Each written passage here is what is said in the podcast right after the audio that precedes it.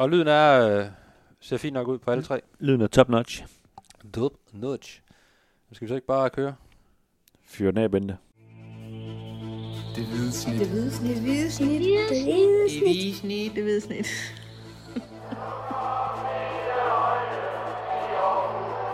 Vores bedste dage, de ligger foran os. Let's fucking go,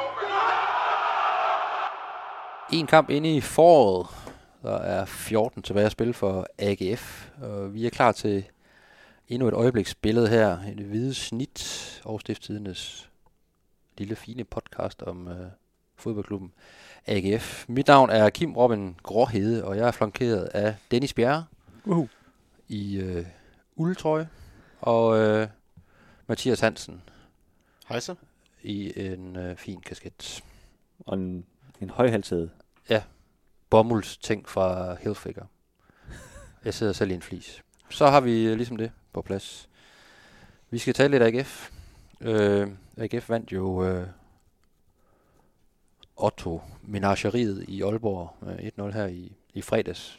Det har Mathias Hansen og undertegnet vendt lidt i den slutfløjts podcast, vi lavede lige efter kampen, men derfor kan vi jo godt lige følge lidt mere op på, hvordan vi sådan overordnet ser holdet nu efter den første kamp, også fordi runden er jo færdigspillet nu.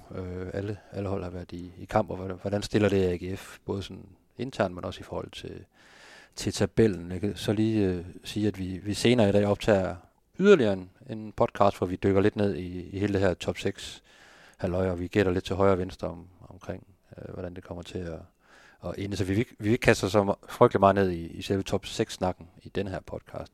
Det bliver nogle lidt andre emner, men lad os lige starte i Aalborg. AGF vandt jo 1-0, en helt forrygende fodboldkamp i dejligt vejr oppe i Aalborg. Hvad er det for et indtryk, et udtryk, som AGF de efterlod jer, sådan, når man sådan ser tilbage her nogle dage efter, og også i lyset selvfølgelig af de øvrige resultater? Jamen, jeg synes, jeg var ude på Fredensvang i dag og talte lidt med Uwe Røsler, og jeg også lige spurgte ham lidt til, hvordan, når han lige var kommet lidt på afstand af det, hvordan han egentlig tænkte om den kamp, hvor han sagde, at han synes, de var klart bedst, og selvom det jo selvfølgelig var utrolig vanskeligt forhold at spille under, så kunne han godt se mange af de ting, de ligesom havde arbejdet med. Det gjorde selvfølgelig lidt svært at udføre dem, men han kunne godt se mange af tingene, og han synes, de fortjente sejren, og det må jeg indrømme, jeg er egentlig meget på linje med det. Altså, jeg har godt set, at OB har været ude og sige noget om, at de også havde fortjent sejren og sådan noget. Det synes jeg simpelthen er noget vanvittigt ævl. Altså, det er jo bare noget spin. Ja, ikke? Præcis. Ikke? Og det, i virkeligheden tror jeg, det er lidt farligt at gå og bilde sig selv sådan noget ind, når man er i den situation, de er, men det må de jo selv rode med. Jeg synes, Sigurd Haugen havde et par gode chancer, og Mikael Anderson så i sig selv rigtig god ud, og kunne jo godt have scoret mere end det ene mål, han gjorde, ikke? Og men det så måske var lidt heldigt, det han så fik scoret, ikke? Så, men på den måde synes jeg egentlig, der var en del lyspunkter for AGF, når man nu ser bort fra de her betingelser, der blev spillet under. Jeg er enig. Der var i hvert fald et lyspunkt i, at der var noget mental robusthed i det her hold, at man kommer ud til sådan nogle ekstremt vanskelige vilkår, og man skal spille en helt første halvleg, hvor man jo bare må løbe rundt i den her frygtelige modvind. Jeg kan også huske, at jeg talte med Mikael Anderson lige efter kampen, der sagde, at det var ganske forfærdeligt at spille kampen. Og da jeg så spurgte ham, om man kunne tage noget taktisk med videre, så sagde han, nej, det troede jeg faktisk ikke, man kunne. Så det er svært at tage noget taktisk med, synes jeg også. Fordi det var jo nærmest ikke fodbold, der blev spillet. Men der var noget mentalt, som var til store pluspoint for AGF. Men langt hen ad vejen, så grunden til, at AGF får 3 point, det er vel i kampen, at de i hvert fald på nogle punkter er taktisk skarpere end OB. Sådan så jeg i hvert fald kampen. At Uwe Rösler lige var en fod foran hans cheftræner og kollega på OB's bænk. Ja, det var han jo. Men jeg må også vente om at sige, at det var også et meget, meget taktisk uskarpt OB-hold. De anede jo ikke, hvad de ville. Jeg så sådan nogle data over Nicklas Helenius, hvor mange boldberøringer han har haft, og hvor mange dueller han havde vundet. Det var helt skræmmende ringe. Men det ligger ham også op alene mand op med 3 meterforsvar. Altså, det er jo helt håbløst. Og det var noget af det, som man også kunne undre sig over bagefter. Den formation, de havde valgt at sætte, og med Ludvig, der spillede ved nærmest fløj. Altså, de havde jo også en eller anden defensiv rolle, både ham og Luca Pripp, der var på kanterne. De kom jo med hjem. Og deres midtbane blev fuldstændig overløbet af AGF's, især på grund af, at Nicolai Poulsen spillede en rigtig, rigtig god kamp. Så ja, der var der noget taktisk skarphed, hvor man udklasseret af OB, Det er der slet ikke nogen tvivl om. Jeg synes også, det var et OB-hold, der virkede som om, de var usædvanligt dårligt sat op til den opgave, de stod for. Og den chance, de får, er jo efter 2 minutter, det er jo det der Luca Pripp frispark, hvor han bare forsøger at hakke den ind. Og så kommer der noget til allersidst, som er totale tilfældigheder. Men når man lige sådan vender tilbage og husker kampen igennem igen, så kan man jo godt tillade sig at være enormt skuffet over, på en neutral Sears vegne, hvor ringe OB rent faktisk var i den situation, de står i. Men det er klart, AGF var bedst. Det synes jeg ikke, man kan diskutere, medmindre man åbenbart hed Erik Hamren.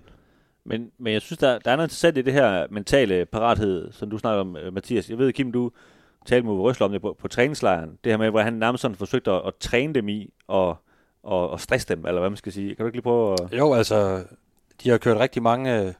Det er så allermest i den første halvdel af opstarten, har de kørt rigtig mange virkelig, virkelig lange træningspas, hvor det faktisk har været sådan helt bevidst, også ifølge programmet nede på træningslejren, hvor spillerne så kunne se, at vi skal måske træne 1,5 time i dag. Så kørte han nogle gange 2 timers træningspas, uden at de ligesom vidste det på forhånd, men ligesom bare blev ved med at lægge nye øvelser på, ikke, for ligesom at se, hvordan reagerede de, når de i forvejen var presset af et hårdt fysisk program med den fysiske træner, der virkelig har havlet dem igennem. Ikke? Hvordan reagerede de forskellige spillere på, at så lige blev lagt et ekstra kvarter på, og så lige ekstra 10 minutter, og så lige, vi tager også lige den her øvelse, ikke?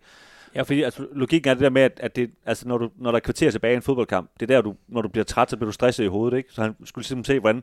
Når de sådan bliver træt der, og de vil gerne vil ind, ikke? Altså, men hvem er ligesom klar til at bare arbejde på, og hvem begynder at klønke, ikke? Det har netop været hans resonemang, det her med, at AGF skulle være endnu skarpere i det sidste kvarter i kampene her fra start af i foråret. Derfor så har han sådan bevidst, ja, presset spillerne også på det mentale, i forhold til virkelig at lave nogle lange træningspas, som virkelig, hvor de allerede var godt udmattet, og virkelig havde tunge ben, ikke? Så se, hvordan de reagerede, men ligesom for at polstre dem til de opgaver, der ventede i Superligaen. Og der så de i hvert fald, som Mathias også siger, der så de altså mentalt parate ud, og også fysisk parate til den her svære kamp i Aalborg, og sådan meget pragmatisk i deres tilgang til kampen, ligesom bare at skulle have overstået første halvleg eller bare, men i hvert fald, det var i hvert fald tydeligvis udgangspunktet, og så ligesom, når de så fik medvinden, så skulle de stikke kniven ind, og det lykkedes jo så. Ja, og jeg synes jo, altså man kan sige, det er jo lidt old school tilgang til det, men jeg kan helt godt lide det. Altså, jeg er måske også lidt old school sådan i hele min tilgang til fodboldspil, ikke? Men jeg synes nogle gange, der bliver det lidt poleret, og hver anden spiller kan efterhånden ikke træne, fordi at, så har han lige lidt med en lyske, og de kan se på noget data, så han skal ikke træne i dag, og sådan noget, og nogle gange, der har det også lidt sådan, altså kom nu bare ud og give den noget gas, ikke? Sådan er det også i kampen, det gør lidt ondt det her, ikke? Det kan jeg egentlig godt lide. Det svarer jo lidt til det der med, hvis du har løbet et motionsløb, eller hvad der nu er, eller er ude at cykle et cykelløb, eller et eller andet, ikke? Og du ved, hvornår målstregen kommer, og så arrangørerne, de lige har skubbet målstregen med 5 km ekstra. Så op i dit hoved, så er du i mål, når du kommer ind og har løbet den distance, du skal ud, og så er det jo interessant at se, hvordan hovedet så reagerer efter det. Ja, præcis. Jeg tænker, vi lige skal snakke især om to positioner, eller... nogle spillere på nogle forskellige positioner i forhold til kampen. Altså, Sigurd Haugen har vi allerede været omkring. Mange var overraskede, mig selv inklusiv, over at han startede ind. Vi vender lige tilbage med en skade. Ja, og der er så nogle gode grunde. Sådan noget. Jeg så det jo allermest som en taktisk ting også, der fredag aften. Men altså, en Haugen, som egentlig har set ud til lang tid, både i Superligaen, men også i testkampen, at være rigtig langt fra noget som helst. Får lov til at starte i Aalborg ved siden af Patrick Mortensen. Griber han chancen, og er han sådan i spil til en ny startplads mod Silkeborg, som I ser det? Ja og nej til, at han greb chancen, fordi han kom jo til chance så i kampen. Og det er jo positivt for en angriber. Det er jo i hvert fald en start, og det er jo det mit ja, det bygger ud fra. Nejet er jo så, at han igen brænder. Han har fået scoret noget mål i den her opstartsfase.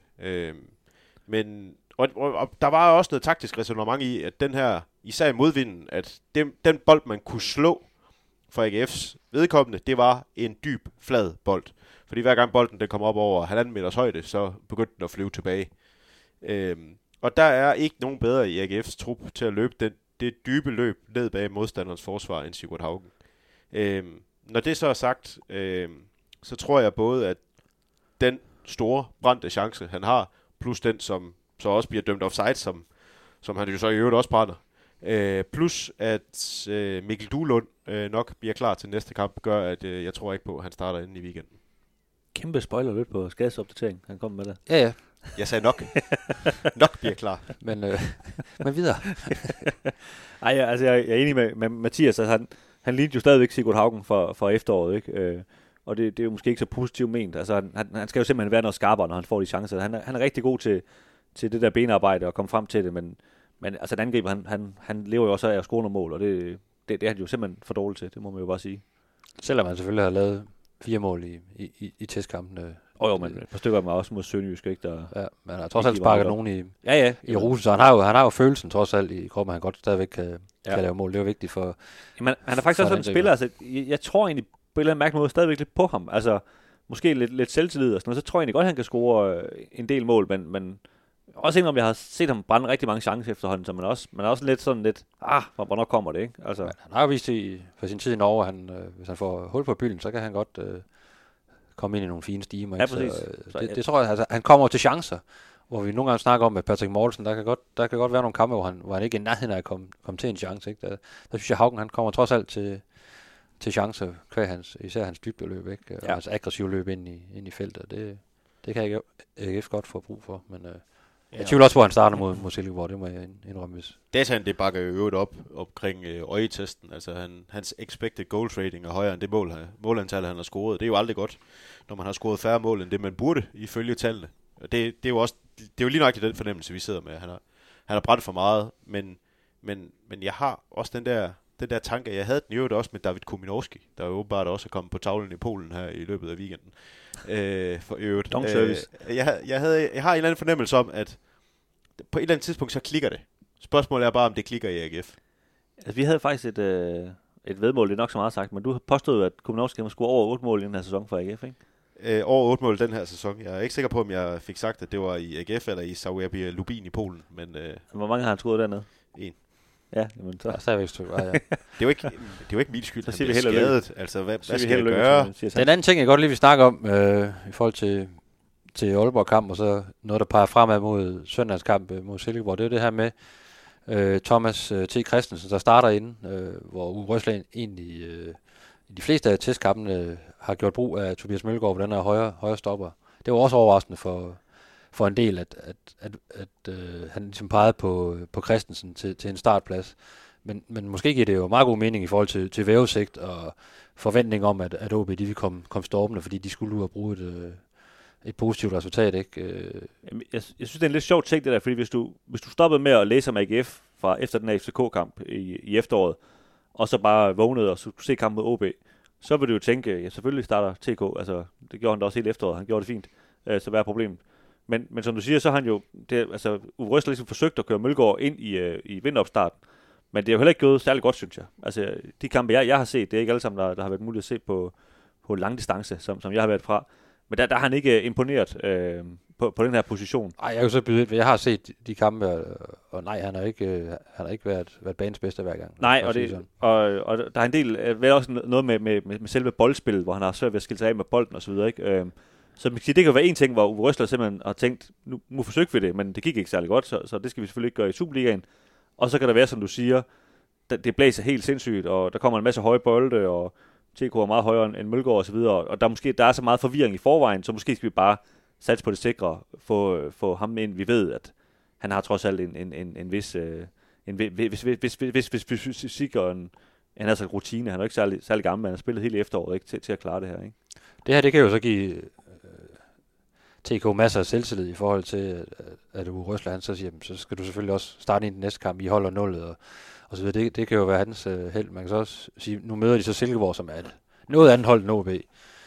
Virkelig nogle hurtige fødder, og der skal man være vaks ved havelån. Jeg siger ikke, TK er langsom for det, han på ingen måde, men kan det give noget mening, og så sætte Mølgaard ind i sådan en kamp, hvor man så også måske skal ud og være lidt mere offensive, og regner ikke med, at der er en storm, der vælter ind over Aarhus på søndag. Ja, jamen, jeg spurgte faktisk Uwe Rösler om i dag, i forhold til det med Mølgaard der, hvor han netop understregede, at det er slet ikke fordi, at nu er han bænkspiller. Han siger, at han er stadig i spil både til den her højre vingbak og den her højre forsvar, og understreger jo, at han har gjort det rigtig godt i den træning, de lige havde haft i dag, så Så jeg tror, om ikke på søndag, men i de kommende kampe, han skal nok få masser af spilletid. Altså han er slet ikke sådan sat af, eller hvad man skal sige, men de har måske fået et lidt luksusproblem med tre spillere i TK og ham og Bejmo, som han måske alle sammen, kan man sige, godt vil bruge på to forskellige positioner, ikke? Jeg synes, det er en ret spændende balance, fordi jeg tror ikke nødvendigvis, at AGF bare lige sådan bliver mere offensivt anlagt der med Mølgaard ind. For det første så spillede Thomas T. Christensen sig ikke af. Han spillede faktisk en fin kamp i Aalborg. Det andet er, at hvis man begynder at smide Mølgaard ind med den der rolle med, at han også skal kunne drive bolden fremad, han skal også nærmest tage sådan nogle, om ikke overlaps, så underlaps, må det nærmest hedde, altså hvor han ligesom skal komme med frem i banen. Indenomslaps. Indenomslaps, ja. Det er godt, at I grimt ord. Det er jeg ikke sådan helt sikker på, er nødvendigvis er godt for AGF, fordi det er Jan Bisek jo allerede rigtig god til at gøre, og han har vist det nogle gange i den her sæson, at han er faktisk... Men det er jo det, Uwe Røsler har meldt ud her i opstarten, han vil gerne have to stopper på ydersiden af ting her, som kan det samme, altså... som er en trussel frem af banen og kommer i de her løb. Måske ikke altid på samme tid, men der er muligheder i begge sider for at gøre det. Det har jo ligesom været baggrund for at bringe Mølgaard på den her position, at han var mere løbevillig frem af banen. Og det er jo rigtigt, det er det, han siger, men jeg har egentlig lidt svært ved at forstå det, fordi jeg synes egentlig også, at TK er en ganske god fodboldspiller med bolden. Han vil egentlig kunne gøre mange af de samme ting, som Bisek gør, synes jeg. Så jeg har egentlig lidt svært ved at forstå, hvorfor det lige pludselig er Mølgaard, der skal ind og gøre de ting. Men selvfølgelig kan han kan jo løbe mere og har en større motor osv., så hvis han vitterligt skal rigtig langt med frem, så er han meget bedre til det, ikke? Men altså, forstår mig, så er han nok bare sat TK til at spille, tror jeg. Ja, jeg er helt enig. Efter TK, han begyndte at lære, at han skulle spille i den side, og virkelig være med i det her med at være tremandsforsvar, og lære det her med, at man skulle spille boldene stejlt op i banen, som han har gjort mange gange i sæsonen. Så synes jeg, at der går noget af, hvis man også bruger Mølgaard ind på den her højre stopperposition, fordi han er jo en mand med en kæmpe motor. Det er jo det, han er blevet Superliga-spiller på i det store hele. Det er jo, at han er så dygtig til at bruge den her motor. Det er hans klare spidskompetence. Jeg synes, man fjerner noget af den spidskompetence ved at spille ham som stopper. Vi ser søndag, hvem pilen peger på. Ja, og så altså måske en tredje... kan man sige, kort man kan spille, udover Duelund også i øvrigt, men det er jo Peter Bjur, som jeg kunne stå, var han syg i fredags, siden han ikke var med. Men han trænede i dag, og så øvrigt fint ud i træning, så kan man sige, han er jo lige pludselig i spil igen til den her venstre vingbak, hvor Gif Links jo gjorde det udmærket i fredags, ikke? Så kan man sige, det kan også være en mulighed at sætte ham i spil, ikke? Og han er jo også en helt anden type, der kan du også komme med et andet udtryk i den side, ikke? En Gif Links, det er jo meget med en virkelig, virkelig god afleveringsfod for Bjørn, nogle rigtig gode indlæg, men måske ikke så meget. Det er jo ikke speeden, som giver flings. Så der er jo også en mulighed der netop for at bringe noget andet og overraske på den måde rent taktisk. Og det er jo sjovt med ham, altså nu har vi jo snakket en del om, hvor skal han spille? Skal han spille offensiv midt? Skal han spille venstre vingbakke? Hvad skal han? Altså i dag til træning, hvor de spillede sådan noget 6-mod-6, der lå han sådan rigtig, rigtig offensivt, altså nærmest som en angriber.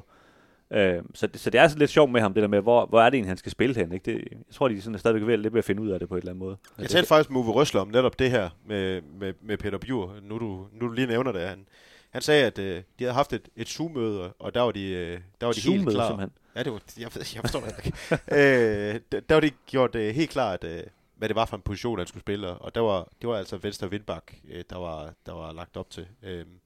Også selvom han siger blandt andet i vores medier, og har også sagt det tidligere, at han egentlig helst spille 10'er jo, altså, og gerne til højre, så han kan trække ind i banen med sit venstre ben. Men det er venstre vindbak, hvis han skal spille for AGF. Ja. Det er jo også begyndt at blive ganske moderne, det der med at have en venstre vindbak, eller en venstre bak, der egentlig ikke er sådan en klassisk bak, men som er mere en slags midtbanespiller. Så kan der kan jo også komme skader og så videre, så han pludselig kan få chancen på hans ønskeposition, og så må han jo... Var det en smuk overgang til skadesopdateringen, du kom med der? Lige præcis, ja.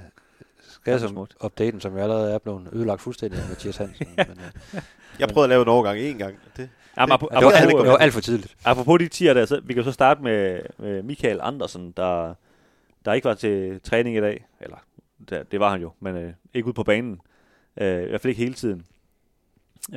Hvor han har sådan en lille ting med lysken. Han er en af de der spillere, som det er rigtig, rigtig tit, han har et eller andet. Han er en meget eksplosiv spiller, som skal man sige, det er meget finjusteringer med ham, tror jeg. Så der er tit sådan lige sådan stop and go, hvor Uwe Rösler, han mente, han var i spil til den her Silkeborg-kamp, og forventede også, han spillede, men men har ikke, har ikke lige sådan lige trænet ordentligt endnu. Og så er der så Mikkel Duelund, som jo alle måske nok forventede vil spille i fredags, men slet ikke kom på banen, men var udtaget til truppen. Og svarmede ihærdigt op igennem store dele af kampen, må man sige. Ja, lige præcis. Ja.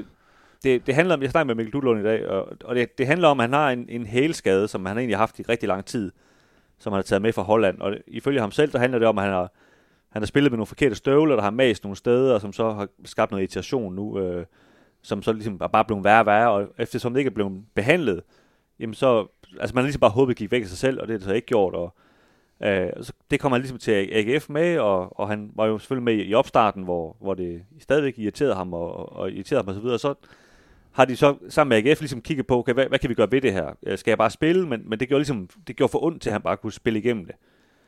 Og så valgte de at sige, okay, nu er du klar til den her kamp mod OB, der sidder du på bænken, og du er klar til at komme ind, hvis det er. Du kan ligesom godt komme ind, selvom du ligesom har smerter. Og så lørdag har de lagt en blokade, som ligesom skulle afhjælpe det her problem, uden det skal blive alt for lægefagligt. Og det gør så, at han ikke må træne i 3-4 dage, og det har han så ikke gjort, og regner med at træne på torsdag, som vi snakker nu, tirsdag. Og han siger selv, at han regner med at være i spil til den her Silkeborg-kamp, og han føler allerede, at det har skabt en stor bedring. Det her så lidt noget rodet værk. Altså han siger selv, at det, han vil ikke kalde det en skade, men altså, det gør jo, at han er ondt, og så er det vel en skade. Han havde den jo med for. Han har spillet med den nede i Holland. Ja. Faktisk gennem længere tid, hvor han har smerter hver gang han har spillet, men det er noget, man godt kan stå imod sådan noget, ikke? Han spillede jo også generalprøven mod Hækken fuld tid. Ja.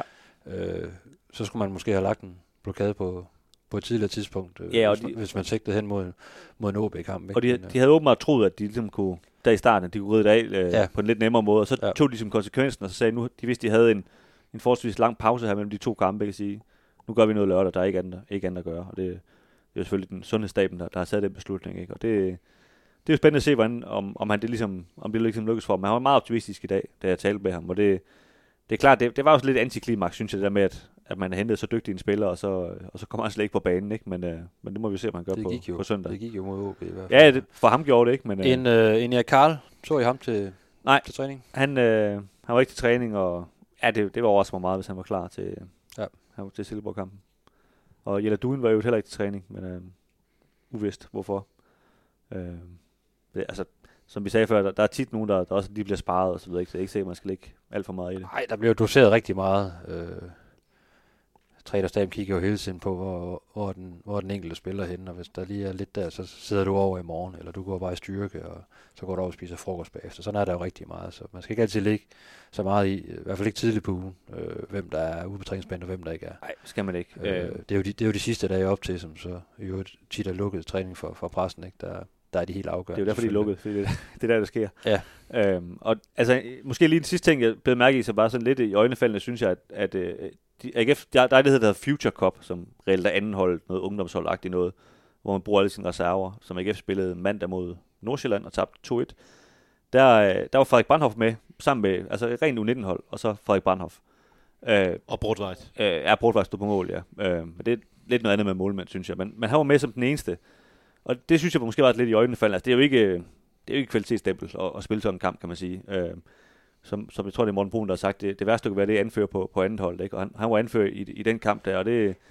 Så der, altså, selvfølgelig er det fint for ham at få 90 minutter, men der kan godt være lidt langt til spilletid, når man spiller sådan en kamp. Det er fordi, han har jo været skadet her i opstart med en fodskade, ja. Og har selvfølgelig et efterslæb i forhold til de andre, så derfor har man jo tænkt, at han skal have 90 minutter. Det vil være rigtig godt for ham, ikke? Så... Han mangler jo nogle minutter, kan man sige, i forhold til de andre, der har spillet testkampe. Det har han jo slet ikke gjort. Nej, lige præcis, ikke? Men jeg synes stadigvæk, det undrer mig jo også, at der ikke, altså for eksempel sådan en mand som Kevin Jacobs, som slet ikke kom på banen heller i Aalborg, var heller ikke med i den her træningskamp mandag og sådan noget, men ja, det har man ikke valgt at gøre, vel? Men har der også været småskadet her i opstarten. Ja. Så ja, der er nogle doseringsting der, som der er nogen, der ved mere om end os selvfølgelig. Det håber godt. Jeg i hvert fald. Vi skal lige hurtigt runde noget karantæne også. Der er jo ikke nogen af AGF-spillere, der er i karantæne til søndagens hjemmekamp mod Silkeborg. Der er dog en god håndfuld, der er i karantæne far, hvis de får et gult kort på søndag. Det er jo den gode Nicolai Poulsen, som mig bekendt ikke har været i karantæne endnu i den her sæson. Virkelig jo Kan det være rigtigt? I sig selv er ret imponerende. Jeg tror, han har 7 gule kort. Nej, det er også forkert. Han har en enkelt karantæne. En enkelt karantæne, ja. Han har 7 gule kort i alt, tror jeg. Så er det en Mads Emil Madsen, en Thomas T. Christensen, en Karl, som jo så højst sandsynligt ikke spiller, og en Frederik Tinger, der alle sammen kan løbe ind i en karantæne. Og det skal siges, de 4 sidstnævnte, der er nogle forskellige kategorier. De er på den her kategori, hvor det hedder, de skal have det grove gule kort. For at, ligesom at få udløst karantænen, hvor Nicolai Poulsen, han skal kunne have det mildere for... Som giver 4 point. Så hvis han får han et gult kort, så er han i karantæne til næstkommende hjemmekamp, som er mod Horsens. Er det noget, man skal spekulere i sådan fra spiller, fra træners side til sådan en kamp her, i forhold til programmet, og hvordan man lige... Eller kan man det på det her niveau? Skal man ikke bare gå ud og hjerne igennem? Altså, jeg kan ikke forestille mig en ting, at han løber og tænker over det, hvis der er en Silkeborg spiller på vej ned mod ham, og med mulighed for at score. Altså. Ja, det synes jeg ikke. Altså, det kan man ikke gå og tænke over, og det kommer, som det kommer, det der. Altså, jeg synes, det eneste, der er interessant med det er det her med, at Uwe Rösler ligesom har haft fat i Nicolai Poulsen omkring, at han måske skal lade være med at få så mange gule kort. Altså, det er jo noget, man har talt om lige siden han kom til AGF nærmest, ikke? Men det var igen dig, der talte med Uwe Rösler om det. Jeg ved ikke, om du lige kan uddybe... Nej, men jeg laver også en lille historie om det senere på ugen, så jeg ved heller ikke, hvor meget vi lige skal fyre den af her. Men jeg kan i hvert fald sige så meget, at det har været et fokusområde for Nicolai Poulsen her, efter Uwe Rösler er kommet til AGF, at han i hvert fald skulle holde sig fra at få de her, som han selv kalder, de dumme gule kort. Og det er jo tit sådan noget, der starter med at være oppe i hovedet på dommeren eller en modspiller i første minut, og det er han selv enig i, at det har nogle gange skabt for meget uro og gjort det nemt for dommer nogle gange at give ham nogle gule kort, som egentlig var unødvendige. Så hellere holde sig til de mere reelle gule kort, kan man sige. For du kan ikke undgå at få gule kort, når du ligger inde i maskinrummet på den centrale midtbane. I hvert fald ikke, når du sparker en mand ned og hiver ham i nakken samtidig, som man gjorde i Aalborg. Nej, det er jo hans måde at spille på, er aggressiv i nærkampen og gå lige til grænsen og nogle gange over. Ikke? Så selvfølgelig får han nogle gule kort, men det giver også for meget karantæne, hvis du så får de dumme gule kort oveni, hvor du kalder dommeren en prutmås, eller niver en modspiller, eller et eller andet, ikke? Altså, dem har han trods alt barberet væk. Yeah. Og det er jo stadigvæk, altså, at være så værlig, han får karantæne på et eller andet tidspunkt, Nicolai Poulsen. Altså, det er egentlig svært ved at se, hvem der sådan direkte skal gå ind og erstatte ham. Altså, om det er sådan noget Mads Emil Madsen, eller et eller andet, man så omskoler lidt, eller hvad man gør, ikke? Der er ikke sådan lige en klar... De har jo allerede, altså også i testkamp, de har spillet sådan meget sideordnet som 2 sekser nærmest, ikke? Så det vil ikke være noget problem med Mads Emil Madsen, der også ser altså virkelig, virkelig skarp ud rent fysisk. Nærmest er den spiller, der har løbet mest i de her i opstarten, ikke? Og så har du jo trods alt også mulighed med en Kevin Jacobs, der kan spille centralt. Sådan set. Men det bliver altså lidt mere offensivt, end hvis det er Nicolai Poulsen, ikke? Der ligger rydder op, synes jeg. Jo, men...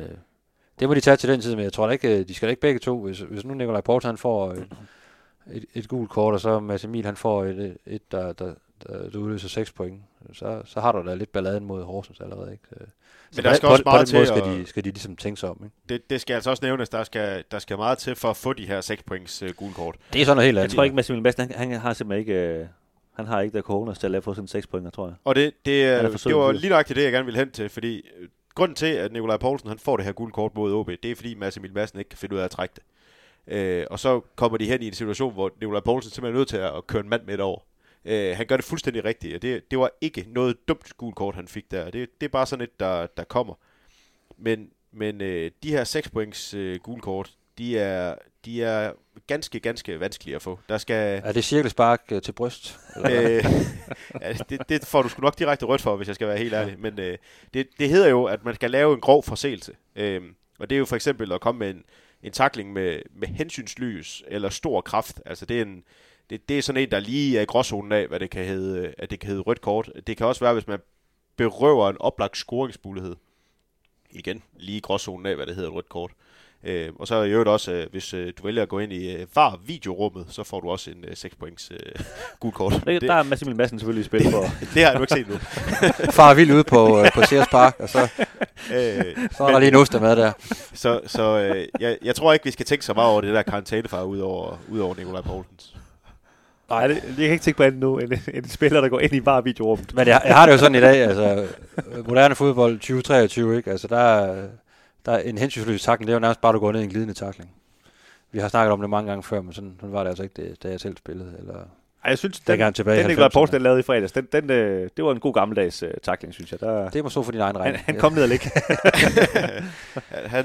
Han kom i den grav ned og ligge. Nå. Det var en god en.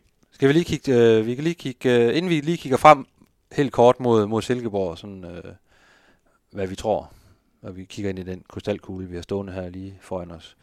Så har AGF jo, de er kommet ud med halvårsregnskab i dag, og det skal der lige nævnes, at der er nedjusteret lidt på den forventning, som var meldt ud i det seneste årsregnskab, hvor man kom ud med en forventning omkring, at det her igangværende helårsregnskab ville ende med et positivt resultat på mellem 0 til 20 millioner. Det er jo selvfølgelig, der er jo lidt spændvidde der, ikke? Men det har man så nedjusteret nu til mellem 0 og 15 millioner. Så man forventer selvfølgelig stadigvæk at komme ud med sorte tal,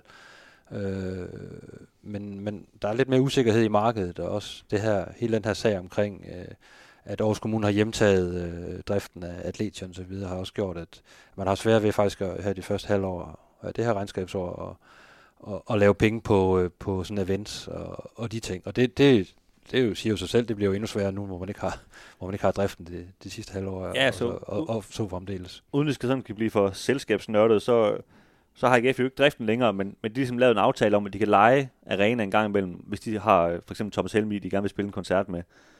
Så kan man sige, de kan godt køre lidt event, men jo så slet ikke i samme stil, som de kunne før. Jeg synes faktisk, det er meget interessant, Jakob Nielsen han siger i den her pressemeddelelse omkring offentliggørelsen af regnskabet.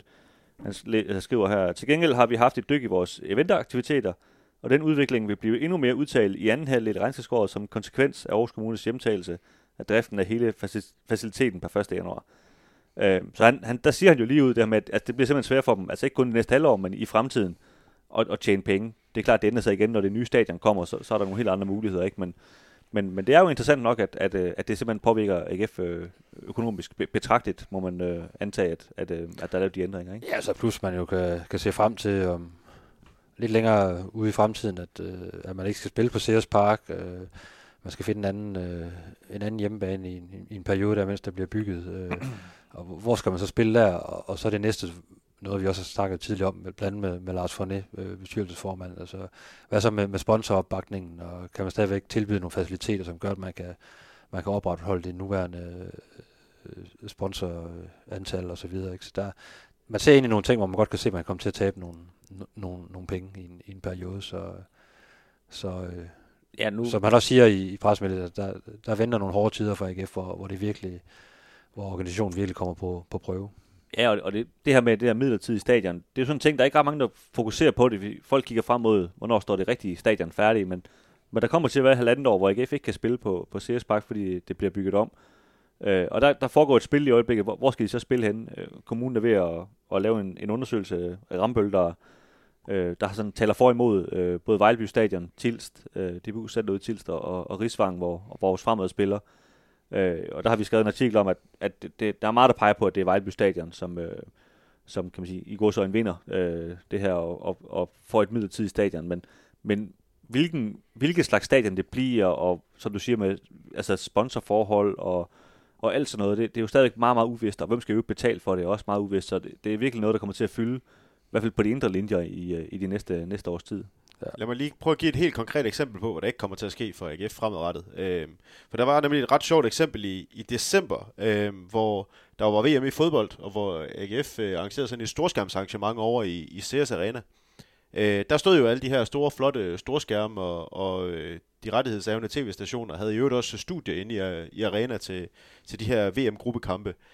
Men samtidig med det, så skulle herrehåndboldholdet Skanderborg Aarhus jo faktisk spille 2 europæiske håndboldkampe mod spanske CD Bidasoa og tyske Füchse Berlin. Og de var heldige med, at de kunne flytte dem til Skanderborg og spille i Fælledhallen. Og de kunne ikke spille i Arena, og det er jo ellers den hjemmebane, de har for europæisk håndbold, det er... Ja, det er fordi, de tog ikke de her skærme ned. De tog ikke de her skærme ned, så der var simpelthen ikke plads. Ja. Så de kunne i god grund ikke være der, fordi skærmene de fyldte det hele. I fremtiden kommer det ikke til at være der, fordi der er ligesom lagt ind som bestemmelse, at for eksempel Arena, den har sporten i første række, og det vil så sige, at sådan noget som sådan en storskærmsarrangement her, det kan faktisk nærmest blive overrulet af sådan en håndboldkamp, der skal foretages over i Arena nu. Ja, og det, ja, det er konsekvenser, og det er klart, det, AGF tjener penge på den slags der. Og det, ja. Men altså det, stadigvæk en forventning om et betragteligt overskud,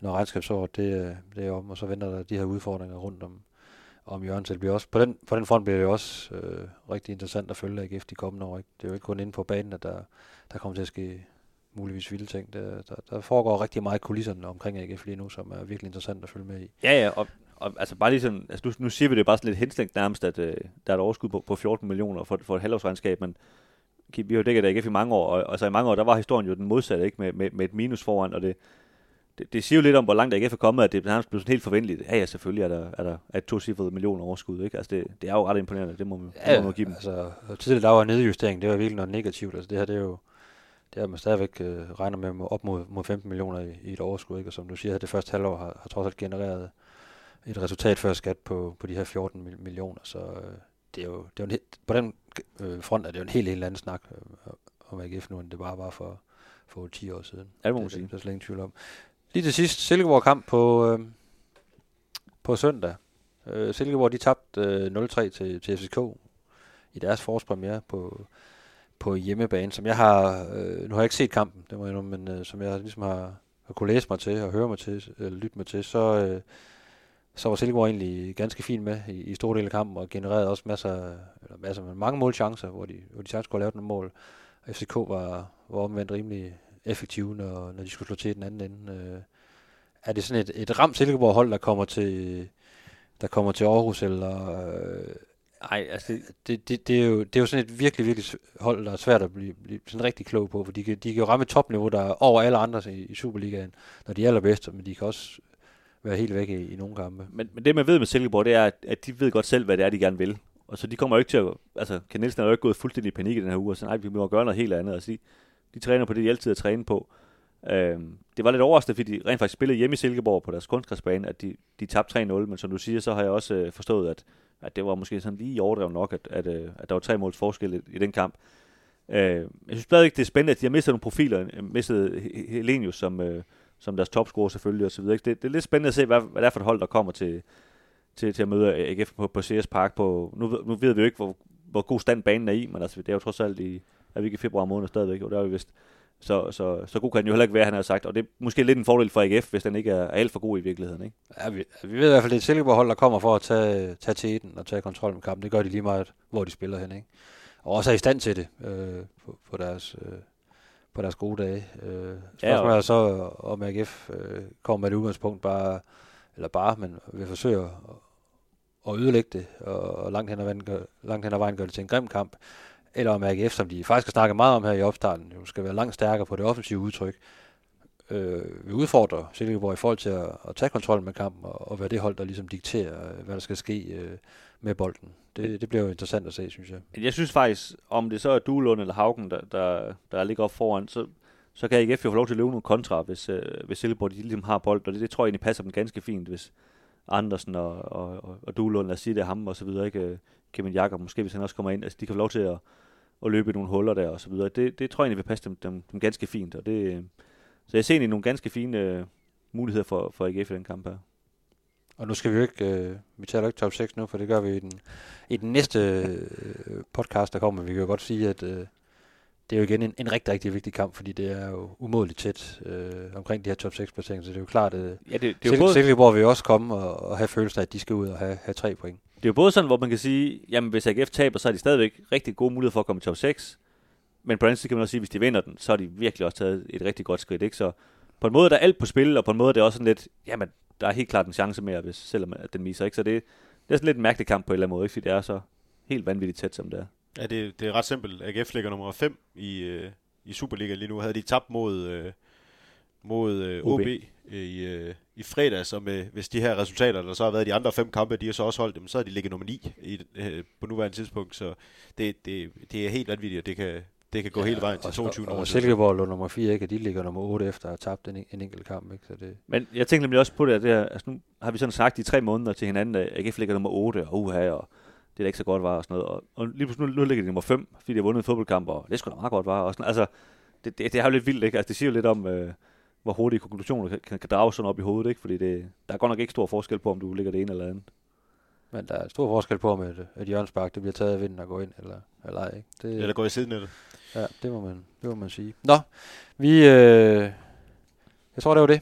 Vi kaster anker for den her podcast. Eller hæver det, en del. Som sagt, så optager vi endnu en, hvor vi dykker mere ned i det her top 6 race. Og du kan jo selvfølgelig som altid læse videre ind på, eller læse mere ind på stiften.dk, hvor vi jo i en lindstrøm sender AGF-artikler ud til folket. Men vi siger tak for nu, og ja, morgen.